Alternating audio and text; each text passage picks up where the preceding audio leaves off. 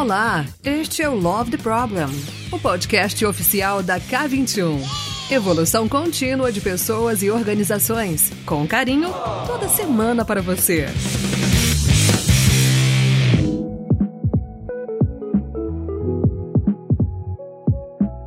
Fala galera, tudo bem? Tá começando mais um Love the Problem e hoje eu tô com convidadas muito especiais, como sempre, só trazemos convidados especiais para um tema também que é um tema super relevante hoje em dia. A gente tem falado muito sobre saúde mental, é mais um tema que eu acho que vem contribuir, vem enriquecer e são pessoas que eu admiro, são pessoas que eu já sigo nas redes. Eu tô aqui tipo, nossa, até me arrepiei aqui de pensar que conseguir essas pessoas para conversar, né? São pessoas fora da nossa comunidade, né? Estourar um pouco essa bolha que a gente tem de, de falar de agilidade. Então, achei muito interessante trazer essas convidadas aqui. Vou pedir para elas se apresentarem e depois eu falo qual é o tema de hoje, tá bom? Bah, se apresenta pra gente, por favor. Olá.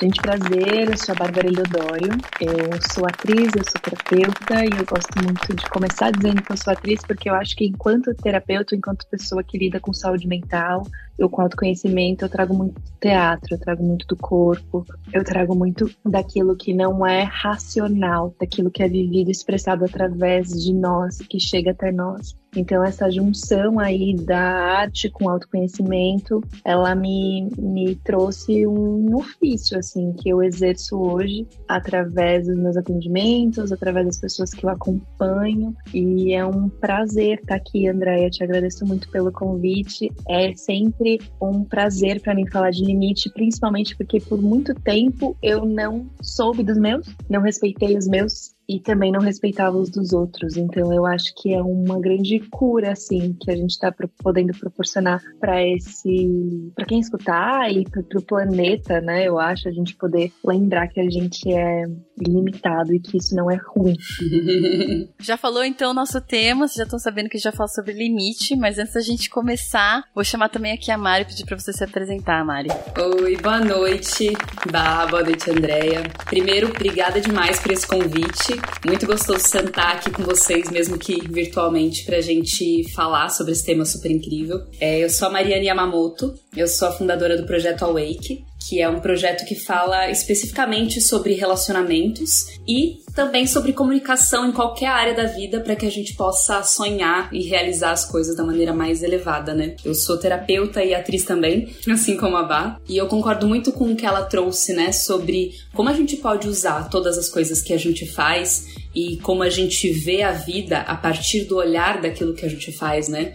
Eu acho que ver a terapia com um olhar de artista é muito especial, porque é, é ser verdadeiro, é viver a nossa verdade e querer fazer o possível para que a gente possa despertar a verdade do outro. Então, nos atendimentos que eu faço, nas palestras que eu dou, em tudo que eu participo, tudo que eu quero é que as pessoas sejam sinceras com elas mesmas. E especificamente nesse assunto de relacionamentos, na grande maioria das vezes as pessoas chegam com essa questão de como é que eu lido com o outro, né? E aí eu sempre tento fazer com que as pessoas voltem as setas de volta para elas para perguntar se elas estão sendo íntegras com elas mesmas, se elas estão atravessando a vida de acordo com, com a verdade delas, daquele momento que sempre vai vai transmutar, né? E eu também sou jornalista, já fui apresentadora tal, e eu amo comunicar. Eu acho que eu vim pro mundo para comunicar, seja lá o que for, e é muito especial estar aqui com vocês também, trazer esse tema. Também reconheço que falar de limites é muito gostoso hoje, porque hum, já foi muito desafiador, muito, muito, muito, muito. Então é muito especial olhar para essa sala e falar assim: nossa, é, superei muitas coisas, aprendi muitas coisas e fui atrás de técnicas mesmo para que eu pudesse transformar. E é muito massa a gente estar tá aqui e falar assim: olha, gente, existem técnicas, calma, tem um jeito, né? É isso. Nossa, eu me sinto tão honrada e nesses dois minutos que vocês estão falando, eu já, eu já me identifiquei e ao mesmo tempo me emocionei, assim, porque é um tema difícil para mim. É um tema que eu ainda tô desenvolvendo e acho que por isso que eu quis gravar. E é um tema que eu vejo que as pessoas também têm essa dificuldade, né? Então, acho que eu vou começar com a pergunta clássica do Love the Problem, que é: que problema eu resolvo colocando o limite? Um problema que você nem sabe que você tem, que é o quanto você se viola, o quanto você se abusa. A maioria das pessoas passa uma vida inteira achando que essa é a única maneira de existir. Tá sempre cansado de só dar, dar, dar, sempre recebendo pouco, ou sempre incômodo no, no sentido de não estar tá falando para o mundo aquilo que eu preciso, ou dizendo aquilo que eu não preciso, aquilo que eu não quero. E parece uma coisa muito boba, Andréia, muito boba em Mari, né? Parece uma coisa boba, tipo, eu dizer que eu não quero açúcar no meu café. Só que essas pequenas coisinhas, elas vão se alojando dentro da gente e elas vão se tornando um problema maior. Nossa, eu acho que faz super sentido isso que a que a Bá trouxe, né? Da gente não ter consciência para começar, de não ter consciência do quanto a gente se atropela eu me lembro do dia que eu entendi que eu me atropelava, assim, tudo que eu fazia, por não saber dizer não. E eu acho que a coisa que mais resolveu para mim, saber colocar os meus limites, lembrar, né? Sempre se lembrar, porque não quer dizer que a gente nunca, nunca mais esqueceu de, de colocar limites, mas assim, só ter essa, essa red flag, assim, acender isso rapidamente, eu acho que o que mais resolve é fazer um caminho de volta para nossa autenticidade. Porque quando a gente entende os limites, é, é um passo muito importante para a gente se conectar com desejos. Então, eu não sabia o que eu queria, eu não sabia o que eu tinha vindo fazer na Terra, eu não sabia do que eu gostava, enquanto eu não descobri quais eram os meus limites. Então, para mim, o limite é o passo anterior do, do desejo, que, e o desejo é o passo anterior dessa criação do eu, essa nossa diferenciação. Porque eu acho que quando a gente é mais novo, a gente precisa entrar muito em grupos, né? Que estejam formados. A gente precisa se identificar com uma rodinha de alguma coisa para a gente saber quem a gente é no mundo. E aí, enquanto adulto, Claro que a criança também tem limite, mas falando no limite no, nesse universo nosso adulto, eu acho que quando a gente tem limite, a gente depende menos desses grupos e a gente começa a criar esse cercadinho em volta da gente, que é um espaço onde eu me sinto bem, onde eu me sinto confortável e, e onde eu posso começar a perceber quais são os meus gostos, quais são as minhas vontades, que partem a partir de mim e não do ambiente onde eu cheguei. Para mim, o primeiro problema é esse. Que massa você falar isso, Mari. Eu posso falar uma coisa que eu lembrei da Mari falando isso? Teve um processo de teatro que eu participei, que essa diretora ela trazia que a gente está sempre no estado de manada. A gente sempre é manada. Então a gente tem que fazer um esforço muito grande para se relembrar enquanto indivíduo. E se eu sou manada, eu não tenho limite eu tô, eu tô sempre é, servindo ao status quo, ao que é benéfico para todo mundo. Só que nesse lugar eu também não dou aquilo que eu tenho de precioso, assim por dizer, aquilo que a Mari traz como eu, né? Essa formação de eu, ela não tem como se revelar. Então, assim, eu nem tô colocando quem eu sou ou quem eu vim para ser, se eu também não tô colocando os meus limites, porque não tem um eu aqui. Tem só um monte de gente igual. A fala de vocês me conectou com a fala da Mari lá no começo sobre ser mais íntegro e sobre despertar a nossa verdade. Queria que a gente conseguisse explorar um pouquinho mais isso, sabe? O quanto o limite me ajuda a ter essa integridade, a me identificar e a despertar essa minha verdade.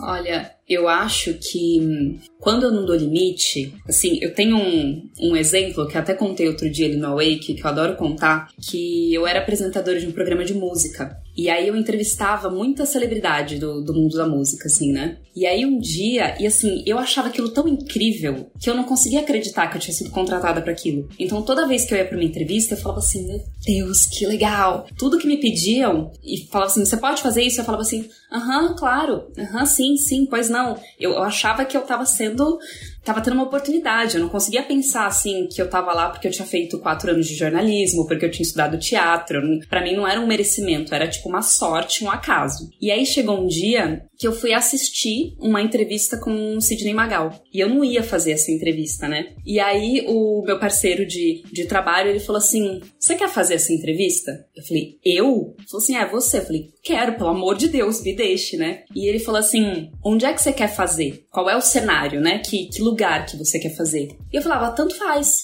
Não, tanto faz. Ah, você quer aqui ou aqui? Tanto faz. E eu só falava tanto faz. Até que uma hora ele pegou no meu rosto, assim, ele olhou e falou assim: Mariana, presta atenção numa coisa. Gente morna não consegue nada na vida. Gente morna não é confiável. Gente morna não vai crescer. Como é que eu entrego? Como é que eu fico tranquilo para uma próxima entrevista de te mandar sozinha se você vai dizer tanto faz? E aí, tô contando tudo isso para dizer que enquanto eu não sabia dar limite, porque nesse caso era não saber dizer, eu falo meu desejo, né? Eu quero nessa parede, eu quero nessa sala, eu quero nesse lugar. Mas enquanto eu não sabia dar limite, eu era uma pessoa extremamente morna. Então, o que que fazia, o que que acontecia? Eu não era íntegra comigo, porque eu não falava a minha vontade, eu não tava sendo verdadeira. Porque a primeira vez que ele falou assim, qual é o cenário que você quer? Eu falei, nossa, óbvio que eu quero esse sofá. Tinha um sofá que eu acho que era de veludo, sei lá, era um tecido muito lindo. E eu queria sentar naquele sofá com o Sidney Magal. Mas para mim aquilo seria tipo uma vaidade, uma coisa assim, sabe? E eu queria só ser, passar despercebido, não atrapalhar. Então eu sinto que esse lugar do limite e da integridade com a gente mesmo é deixar aflorar o que brilha o olho, sabe? O que, o que faz a gente querer, querer viver aquilo que faz sentido pra gente. Então eu sempre falei tanto faz até para coisas, gente, até para comida. Sabe uma comida que você não gosta, mas a pessoa fala: "Ah, você quer isso aquilo, ai, tanto faz". Porque eu não dizia, falar assim: "Não, hoje eu não vou comer esse macarrão porque eu não tô afim". Então, para mim é muito esse lugar de ter autonomia sobre aquilo que faz o coração brilhar. Sim, eu acho que tem uma coisa também, Andréia, quando a gente está falando de integridade, a gente está falando de correr riscos porque eu preciso me abrir mão dessa codependência que todo mundo tem em algum nível da opinião alheia, da opinião do outro. Então, no caso da Mari, ela estava ali codependente da aprovação desse cara. Super. Da aprovação desse chefe. E morrendo de medo de que esse chefe, que ela pudesse sugerir qualquer coisa, que ele fosse desaprovar, ou que ele fosse pensar menos dela, ou que ele fosse questionar ela enquanto apresentadora. Então, é, se eu tô sempre codependente do que o outro pensa de mim, do que o outro vai achar de mim, eu não consigo ser íntegra. Eu não existo, na verdade, né? Então, eu acho que por isso que a gente fala de integridade e é uma coisa tão grande assim, porque é, é sair de um modus operandi, de uma maneira de viver que é uma maneira que olha mais para fora do que para dentro, porque a resposta estava dentro dela o tempo todo. Mas para ela bancar essa resposta, ela precisaria se expor ao risco. E a gente morre de medo de se expor ao risco. A André tá até rindo. Ela tá até rindo aqui. Aquela que tá se identificando, né? E ficando meio nervosa. Porque é um risco danado, é um risco danado. E a gente tem muito a gente tem muito medo e a gente não sabe sentir o desconforto disso também, porque é muito desconfortável. Gente, eu me identifiquei em todos os lugares. Acho que desde um lugar de tentar ser a boazinha e não incomodar, desde um lugar de eu não quero bancar esse desconforto e ter a treta de discordar com alguém e dizer o que eu quero, de colocar um limite e dizer o que eu não quero. E acho que também de um lugar de às vezes nem saber o que é que eu quero. Uhum. E é um exercício recente que eu tenho feito de merecimento, porque também tem esse lugar de eu achar que eu não mereço, de dizer o que eu quero, independente se as pessoas vão querer fazer aquilo ou não. Mas de eu respeitar o meu corpo, porque eu acho que uma vez eu, eu escutei isso também, que quando você simplesmente aceita e você não se posiciona, você se machuca. O seu corpo registra que você não não disse aquilo que você não queria, entende? Ou aquilo que você queria. Então, se alguém vira para mim e fala assim: Ah, o que, que você quer comer? Às vezes eu não sei exatamente o que eu quero comer, mas eu penso na hora e falo assim: olha, eu sei o que eu não quero comer.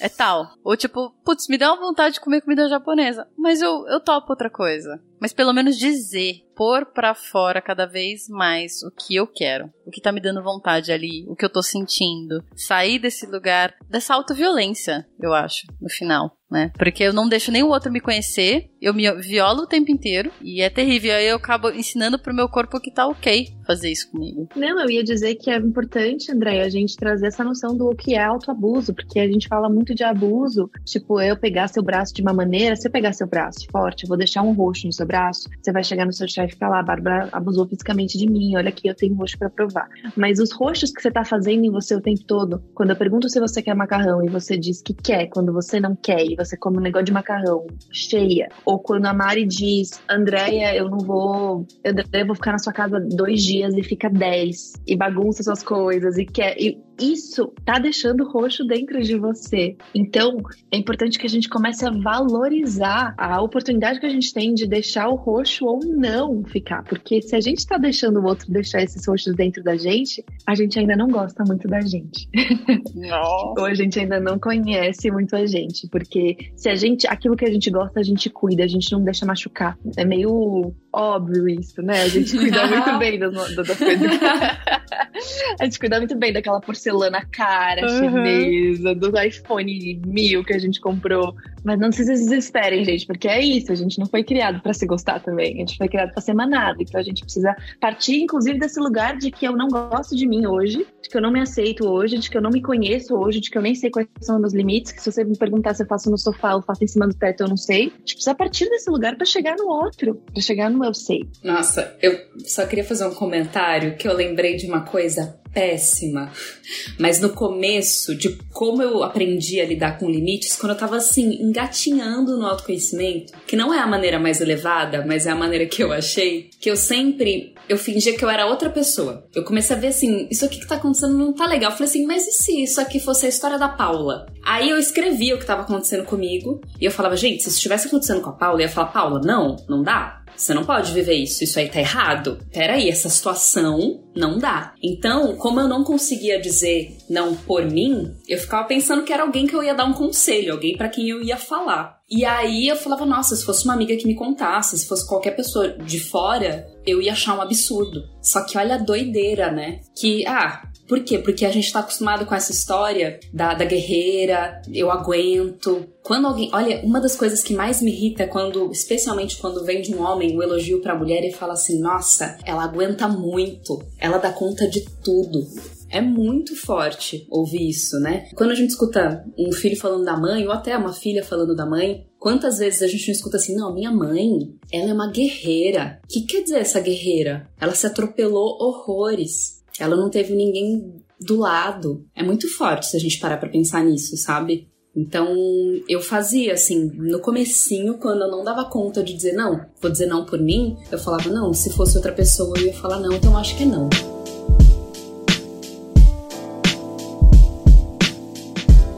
Eu ia chegar nesse lugar de. Porque eu gostei dessa ferramenta que você trouxe, né? De certa forma é um, é um caminho. Mas queria também que a gente conseguisse ajudar as pessoas a identificar como que eu consigo identificar que eu tô no meu limite? Porque às vezes eu nem percebo. E aí me lembra uma história que eu vi nos, nos seus stories, Mari, do, do copo cheio. Eu até repostei. E aí você veio conversar comigo nos stories que é eu conseguir identificar o meu limite, que meu limite ele ainda precisa ser confortável, né? É, o copo não precisa estar tá cheio, porque você não consegue caminhar com ele, ele começa a transbordar, ele começa a derrubar. Então o seu limite é quando o seu copo ainda não tá tão cheio e você ainda tá confortável para conseguir caminhar com ele. E aí eu queria que a gente trouxesse um pouco, se você quiser explicar um pouco mais dessa analogia, mas também assim, como que eu posso ajudar a galera que tá ouvindo a identificar seus próprios limites? Como que vocês identificam os seus hoje? Bom, essa história do, do copo, só rapidinho, eu tava dando a mentoria sobre relacionamento relacionamentos e tava montando a aula, né? Era uma aula justamente sobre limites. E aí eu tava, eu comecei a ver e a aula tava muito dura sabe? Tava muito assim, porque eu via que as pessoas da mentoria estavam muito sem saber como colocar limites, eu tava assim, tem que colocar limite, tem que preencher, é isso. Só que ao mesmo tempo eu via que isso não ia funcionar. E aí, enquanto eu tava preparando essa aula, eu fui, eu peguei água e eu morava num sítio, e aí eu, eu não gostava de trabalhar em mesa, em coisa, e eu ia lá para fora. E aí eu fui encher o copo d'água. Só que eu enchi muito, porque eu bebo muita água. E aí no que eu fui andar pra lá, eu derrubei água. Essa água me molhou. E aí eu falei, falei, gente, por que, que eu pus tanta água? Se eu vou chegar agora com metade do copo no lugar onde eu quero ir, por achar que, sabe, por uma preguiça de ir, voltar e encher o copo, enfim. E aí, depois que o copo ficou aqui, assim, ó, metadinha, eu falei, gente, olha que louco. Com o copo na metade da água, eu posso sair correndo, eu posso dançar, eu posso fazer o que eu quiser que essa água não vai cair. E aí eu falei, gente, o limite é um lugar gostoso, é um lugar onde eu me sinto protegida. E aí na aula eu pegava esse copo e falava assim: ó, eu consigo literalmente dançar com essa água, com esse copo de água na mão, e essa água não vai respingar em mim, não vai molhar o lugar onde eu tô, não vai respingar em ninguém. E aí para mim o limite é isso, assim, não é um lugar onde eu tô te dizendo assim, não, este lugar não é para entrar, é tipo, olha,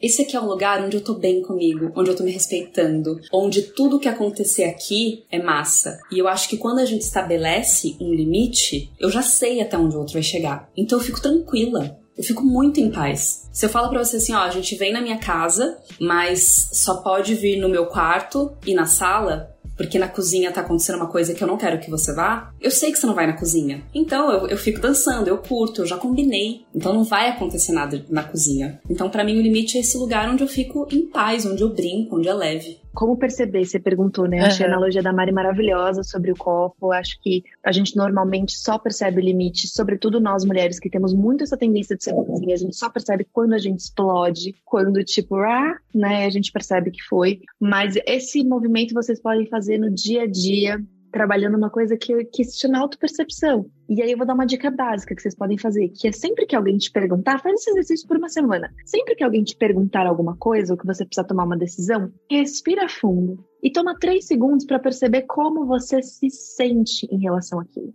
E se a gente não é muito conectada com as nossas emoções, você pode simplesmente se perguntar se seu corpo se abre ou se seu corpo se fecha. Se tem um, um, um, alguma coisa que te puxa para trás ou alguma coisa que te move para frente, porque o corpo ele é o mestre. Ele, o, o, seu corpo já tá, ele, o seu corpo já sabe se você quer o sushi ou não, já sabe se você quer passar a Réveillon em Angra ou em Caraíva, já, ele já sabe de tudo, já sabe se você quer transar com essa pessoa no primeiro encontro ou não, sabe? Então, ao invés de você ir numa nada, no automático, faz esse exercício. É claro que você vai falhar várias vezes e tá tudo bem às vezes que você falhar, que você comeu o negócio errado, o importante é você se acolher, porque de fato é, é, você, tá, você tá num processo de transição. Então, assim, é, não vamos apressar ninguém aqui, não vamos querer que uma criança de, que nem anda dê piruetas, né? Mas trabalhe esse lugar de respirar e perceber como você se sente em relação às coisas como que eu me sinto quando essa pessoa entra no meu escritório, como eu me sinto quando eu abro o e-mail dela, como eu me sinto quando ela coloca açúcar no meu café, como eu me sinto com o olhar dela.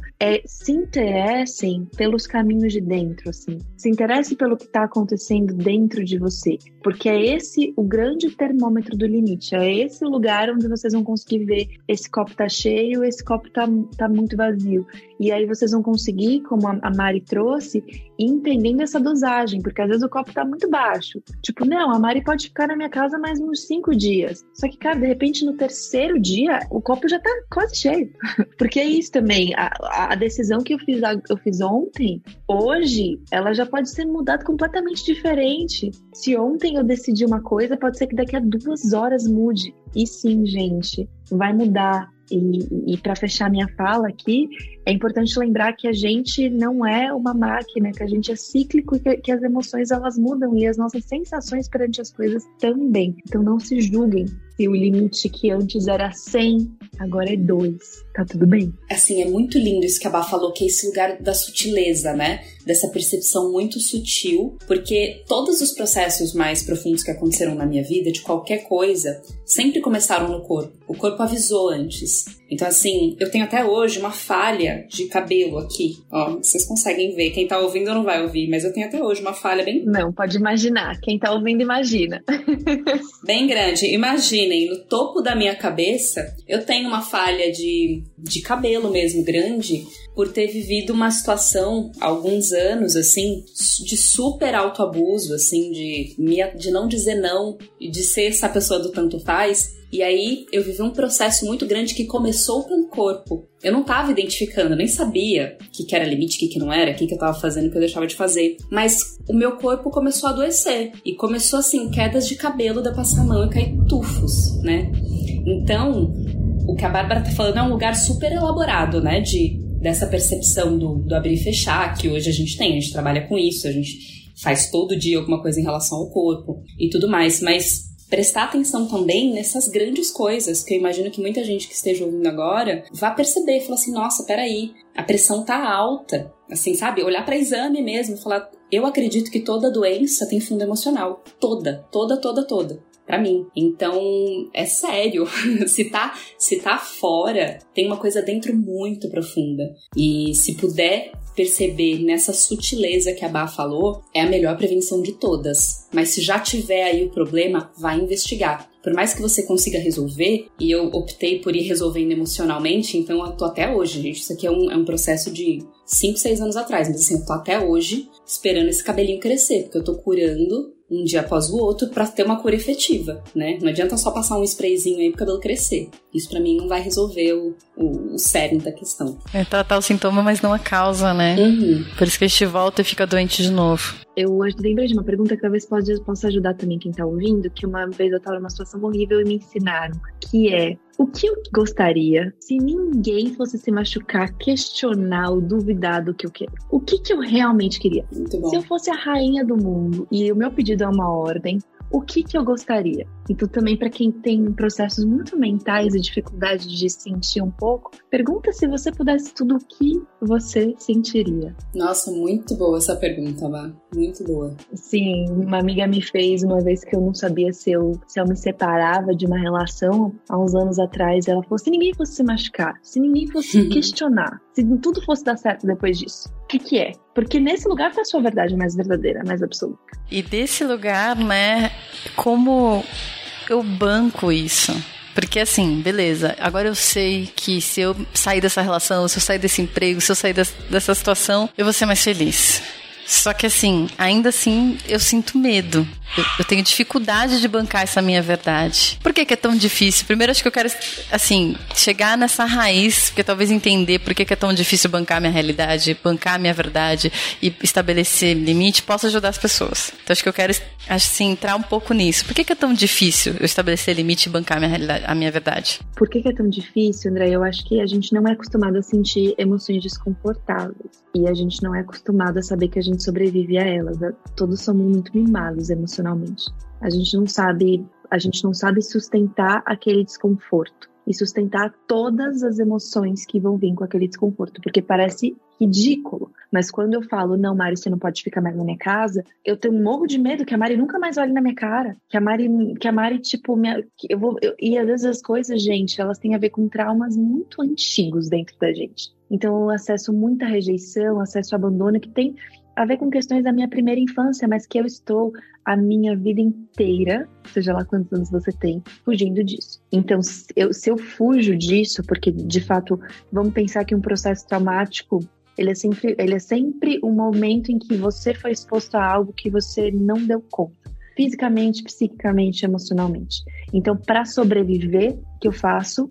Eu, eu normalmente congelo e aquele trauma ele fica ali no meu corpo em algum lugar. E para sobreviver, eu vou vivendo a minha vida com aquele lugar guardado ali e aquele lugar se torna esse grande, essa grande caverna do dragão em que eu não ouso passar na frente, porque eu não sei o que tem aí. Então eu vou viver minha vida inteira fugindo de sentir aquela rejeição, de sentir aquele abandono, e eu ouso dizer que o processo de enfrentar esse, esse, esse, esse, esse monstro, ele se assemelha um pouco à ideia da morte, assim, porque é quase como se fosse um medo tão profundo que a sensação é que se eu colocar um limite na Mariana, eu vou morrer. Eu, eu não sei o que vai acontecer. E de fato, tem a morte de um eu ali, né? Tem um eu que é o eu bonzinho que, que finda naquele momento que eu, que eu coloco o meu limite. Mas a gente está falando sobre uma sociedade que não ensina as pessoas a sentir, uma criação que não ensina as pessoas a sentir e que não ensina que eu consigo atravessar e me encontrar do outro lado, que eu acho que é o grande presente, porque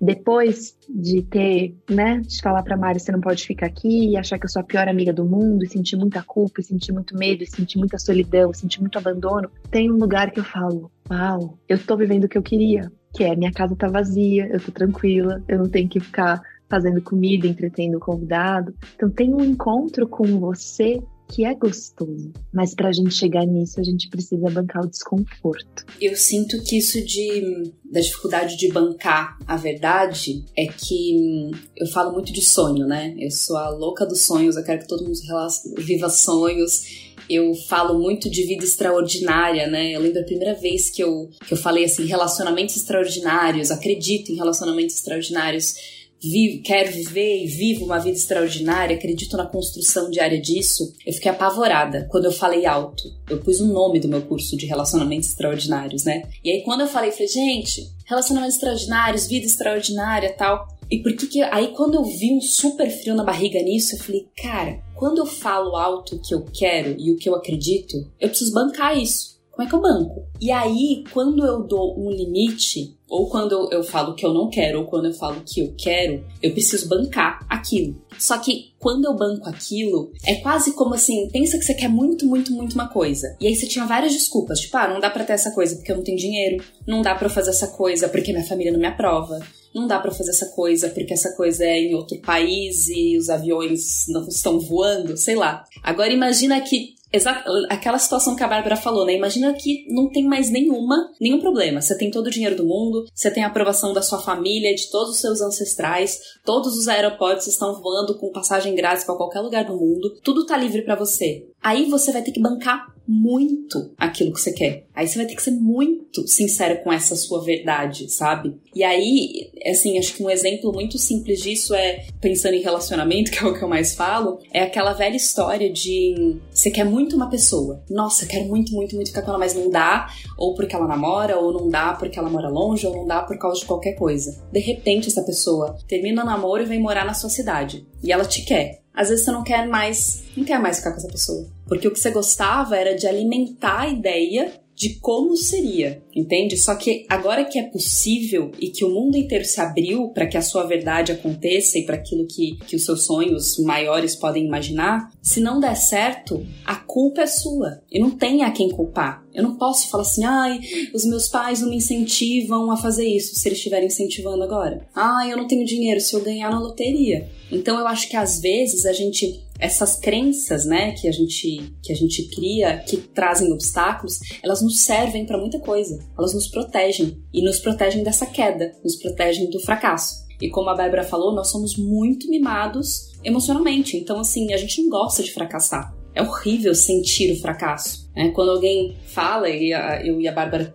acredito que temos uma linha muito parecida, assim, né? Quando alguém chega e fala assim, ai, eu tô triste, ai, eu tô fracassada, eu tô com medo. A primeira coisa que eu falo, que eu acho que a Bá também deve falar, é assim, sente fracasso. Sente a tristeza, sente a dor. Não é assim, bola pra frente e vamos viver a vida. É fica aí um pouquinho, vê como é que é esse lugar, ruim, chato, duro. Ai, gente, eu ia até entrar nesse, nesse lugar de como eu sustento esse desconforto ou como eu atravesso. Mas acho que vocês já deram esse lugar de, de sentir, né? Não sei se a Mari sabe, a sabe, mas eu também sou quantum bean, né? Eu também, é, também sou terapeuta em escuta das emoções. Quantum beaner. Quantum beaner. Ai, gente. e ainda assim, né? Mesmo sendo formada, ainda é um desafio olhar para as minhas emoções. Ainda é desconfortável. E tem dias que eu super sinto que eu tô ansiosa, que eu tô precisando escutar algo, e ainda assim eu fujo. E aí eu falo, tá, mas à noite eu faço isso, mas à noite eu vou dar uma encarada, porque agora eu tô no meio de uma reunião, eu tô num trabalho, vou ter reunião daqui a cinco minutos, eu fazer isso agora não. Aí eu fico fugindo, dando várias desculpinhas. Obviamente que depois que eu paro pra escutar e, e permitir, fazer todas essas perguntas, sabe? E se tudo fosse possível, né? Tirar um pouco dessas crenças, eu consigo andar pra frente, assim, me sentir melhor. E ainda já pro, acho que uma das minhas últimas perguntas, se não for a última, eu acho que é esse lugar do comunicar os meus limites. Que beleza, identifiquei meus limites, me senti, olhei pro meu corpo, permiti sustentar esse desconforto e falar, cara, eu vou comunicar meu limite. E agora? Eu decidi que vou bancar esse desconforto. Tem maneira assim, menos pior de comunicar limite. Como comunicar limite e não perder amigos, né? ah, uma fugitiva. Não, não dá pra ter tudo, né? Mas se der pra é. ser menos pior, não, não matar ninguém no meio do caminho. E aí, o que, que vocês sugerem? Nossa, André, eu acho que é um processo, sabia? Eu acho que, tipo, pensando na minha história, que eu acho que é um, na, na, minha biografia, que é aquilo que eu domino mais do que a história de qualquer pessoa, ou enfim, eu sinto que o começo ele é escorregadio, sabe? Sobretudo se você vem vindo numa trajetória de não colocar limite. Então eu percebia que às vezes eu colocava limite porque eu sabia que eu precisava e eu já tava muito brava e era sair meio ríspido. E às vezes uma coisa que aconteceu muito comigo, e eu sempre faço, falo para pra, as pessoas que se consultam comigo, assim, eu coloquei por muito tempo limite, Andréia, depois de já ter sido atravessado. Então, olha que engraçado. Quando eu comecei a atender as pessoas, eu atendia por um preço popular. Não era muito, muito caro os meus atendimentos. E aí, várias pessoas marcavam comigo e depois falavam, ai, mas eu não posso pagar. E aí eu falava, não, tá bom, então para você eu vou fazer de graça. Ou vou fazer, tipo, por metade do preço popular. Só que aquilo era um alto abuso pra mim. Porque, cara, era uma hora do meu tempo. Não ia dar uma hora do meu tempo, né, de, de graça para alguém. E às vezes não eram nem pessoas que estavam de fato em situações de vulnerabilidade social.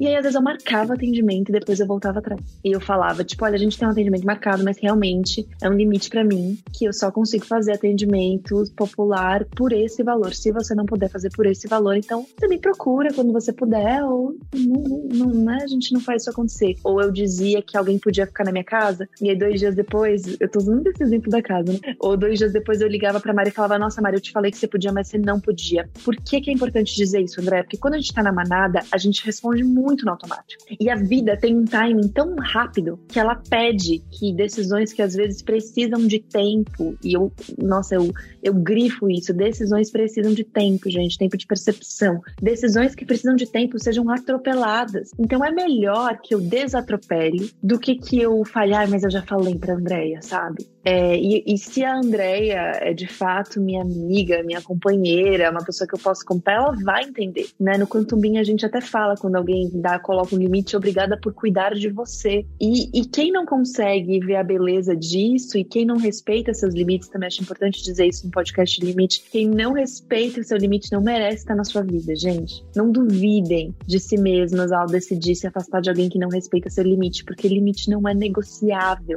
Limite é as condições de temperatura e, e, e, e, gasosa, sei lá, não sei, era péssima em química, não sei o nome dessa e frase. pressão. Obrigada, como que é? Condições normais temperatura e pressão. Ótimo. Os limites são as minhas condições mínimas de temperatura e pressão para que eu consiga existir bem, sabe? A minha água não vai ferver se eu não tiver nisso, ou ela não vai ferver bem. Então, nossa, nem sei onde eu fui parar nessa, nesse lugar que você falou aí, viajei aqui, mas é, é isso. é sobre isso.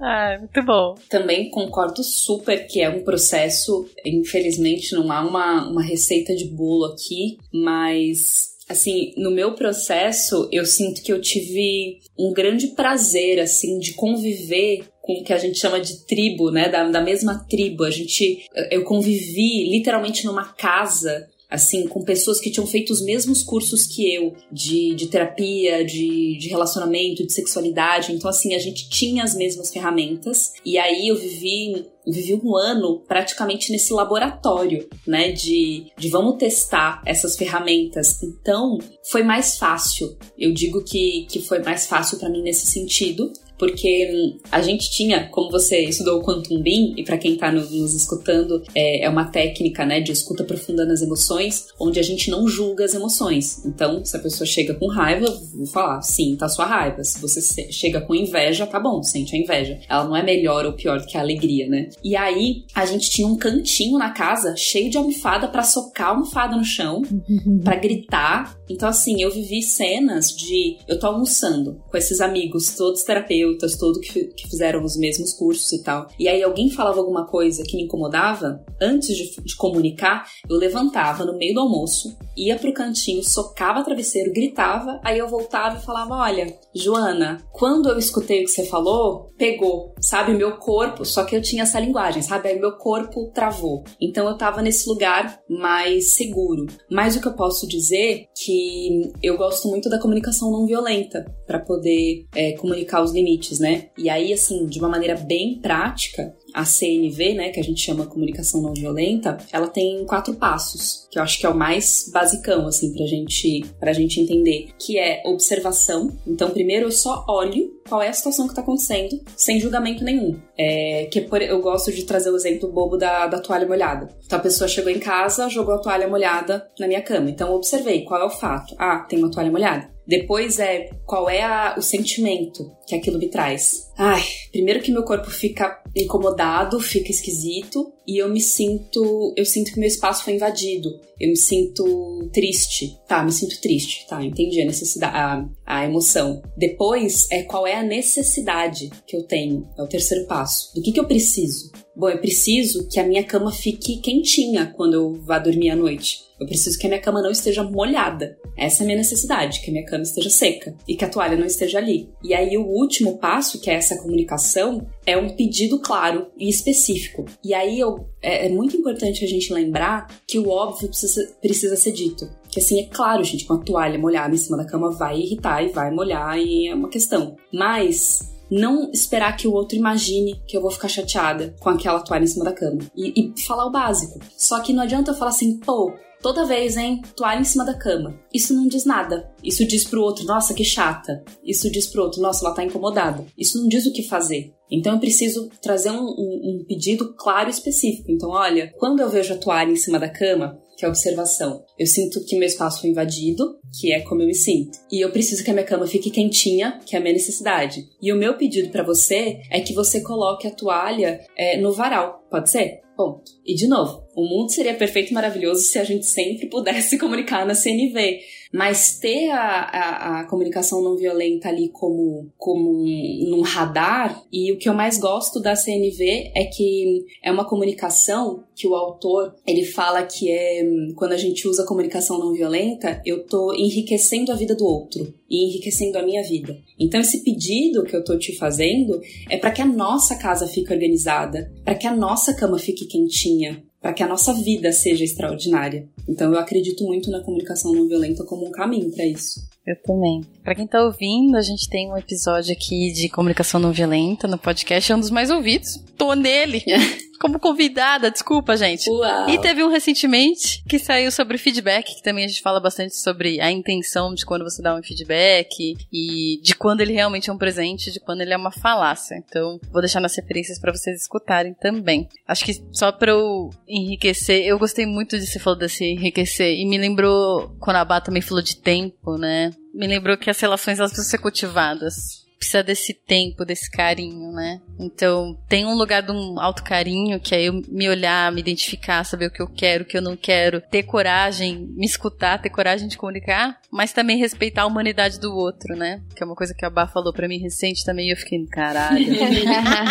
olhar o outro, olhar para a humanidade do outro quando eu for comunicar. Então, se eu tô muito, com muita raiva naquele momento, dá uma respirada, faz um contumbim, dá um, só com umas, uns travesseiros se você tiver em casa. Se não tiver, vai dar uma volta, vai tomar um café. E aí pensar em como você pode é, colocar de uma maneira em que você não vai também esquecer que o outro é um ser humano, né? Que a outra pessoa que tá ali também é um ser humano. Mas também não se desrespeitar, não também, ai, deixar pra lá. Uhum. Se você puder comunicar, comunica. Eu, eu, eu tô nesse lugar hoje, assim. Ah, tudo bem, passou, não tô mais com tanta raiva, não foi tudo isso, não foi tudo isso, mas me atravessou. Me atravessou. Eu quero validar que me atravessou e eu quero poder comunicar que aquilo me atravessou de alguma forma, sem necessariamente botar a culpa no outro. Então acho que é isso, acho que eu tô, tô tentando partir para esse lugar agora. Mas não é todo, não é todo dia que a gente acerta.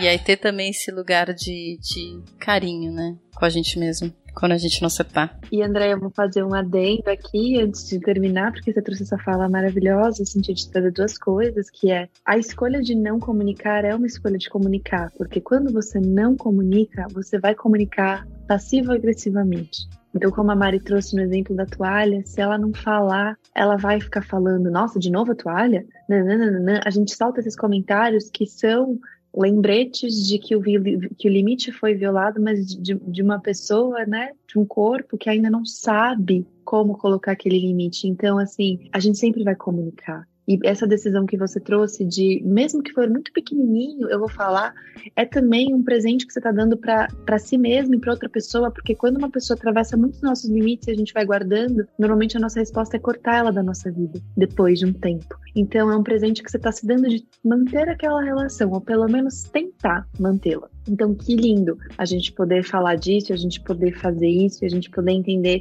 que ou eu comunico, ou eu, com, ou eu comunico violentamente, passivo-agressivamente, ou eu comunico humanamente, talvez, né? Requer tanta coisa, né? Requer coragem, requer tempo, requer uma autopercepção. E aí, trazendo para o mundo dos negócios, né? Quando a gente fala muito dos papéis, responsabilidades, dos acordos, ter esses momentos com seus times, com seus liderados, com as pessoas que trabalham com você, com seus pares, de criar esses combinados, criar esses acordos. Poxa, isso aqui estava no seu papel fazer, era parte da sua responsabilidade. O que te impediu de fazer? Tu precisa de ajuda? Então, ter essas conversas e também, eu lembro muito do Panda falando que também fazia parte desse podcast, né? Beijo, Panda, você tá ouvindo? que era uma coisa que ele, ele recorria muito aos acordos. É. E isso fazia com que ele tretasse muito menos. Porque não é, ah, eu não gostei, ou eu acho que você deveria fazer tal coisa. É tipo, gente, a gente fez um acordo, precisamos rever esses acordos. Então a gente vai gastar um tempo de qualidade aqui para falar sobre isso. Se não precisamos, você pode cumprir esse acordo, ou você de repente quer se retirar desse papel, fazer, é, energizar esse papel não faz mais sentido para você, não tá conseguindo colocar energia nele, quando a gente fala dos papéis, né? Tipo, ah, hoje eu sou uma coordenadora, hoje eu sou uma podcaster. É um papel que eu energizo dentro da minha empresa. Então, se eu não tô conseguindo cumprir os acordos que meu papel foi colocado ali, será que faz sentido eu continuar nele? Então, acho que também isso fica a dica aí para vocês. Meninas, obrigada de coração, assim. Nossa, que, que lindo receber vocês, sabe? Tô muito, muito honrada, muito lisonjeada de receber pessoas que eu admiro tanto. E quero pedir para vocês darem seus recados finais, também falar das suas redes sociais, para quem quiser se conectar com vocês, por favor. Obrigada por esse por esse encontro, né? É muito gostoso poder falar com bastante liberdade, né, sobre esses assuntos e, e sentindo o campo, entendendo. E, de novo, para mim, assim, por mais que eu esteja no papel da terapeuta, da mentora e de tudo isso hoje, eu sempre comemoro esses momentos, sabe? De olhar e falar assim, poxa, eu realmente estudei essas coisas que eu tô falando, eu realmente testei, eu realmente tô validando e, e a gente vai, vai crescendo junto, sabe? Eu acho que quando a gente tá em grupo e vai trocando as experiências, nossa, a gente cresce horrores e aí tem frases, né, que a gente pega umas das outras e que nosso sistema aqui, ó, foi gravando um pouquinho mais. Hoje a gente sai daqui com os limites mais, mais firmes ainda, então é muito especial falar sobre esse tema. Bom, é, vocês podem me achar no, no Instagram como projeto.awake, awake de despertar, né? A-W-A-K-E. E é ali que eu falo sobre, sobre isso tudo de, de autoconhecimento. Vou adorar conhecer vocês e trocar um pouquinho mais ideia sobre isso. Queria agradecer a você, André, agradecer a você, Mari, agradecer a você que passou aqui também uma hora ouvindo a gente. É sempre um prazer e um desconforto, porque também se abrir para falar em público, assim, desse tipo de, de, de narrativa, assim, é sempre muito muito, muito bom para a gente se rever, assim, para a gente se visitar. Isso pode ser bem desconfortável às vezes, mas eu agradeço muito esse espaço aqui. E quem quiser conhecer um pouco mais do meu trabalho, conhecer um pouco mais do que eu aprofundo, do que eu trago, vai ser um prazer trocar com vocês. Você pode me encontrar no Instagram como Bárbara Eliodório, E-L-I-O-D-D-O-R-I. E vai ser um, um, grande prazer trocar com vocês, conhecer mais vocês. E se você quiser também trazer, entender né, um pouquinho mais do que, eu, que a Mari também, né? A gente tem linhas e abordagens bem parecidas. Estamos falando quando a gente fala de relacionamento, quando a gente fala de limite e outras temáticas que a gente aborda. Obrigada, Andréia. Ah, meninas, obrigada de novo. E obrigada para quem está até aqui escutando a gente. Se conecta com a gente no Instagram. Temos também o grupo no Telegram, nossa comunidade. Entrem lá para a gente trocar ideia e vocês dizerem o que que, vocês estão sentindo e que, que, como vocês colocam o limite hoje no dia de vocês, tá bem? Um beijo grande. Tchau!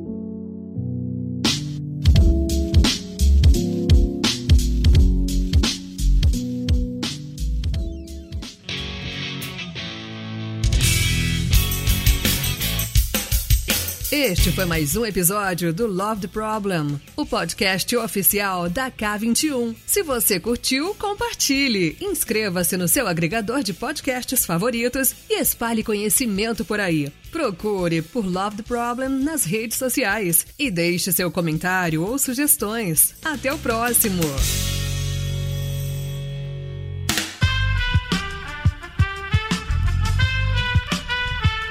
Esse podcast foi editado por Aerolitos Edição Inteligente.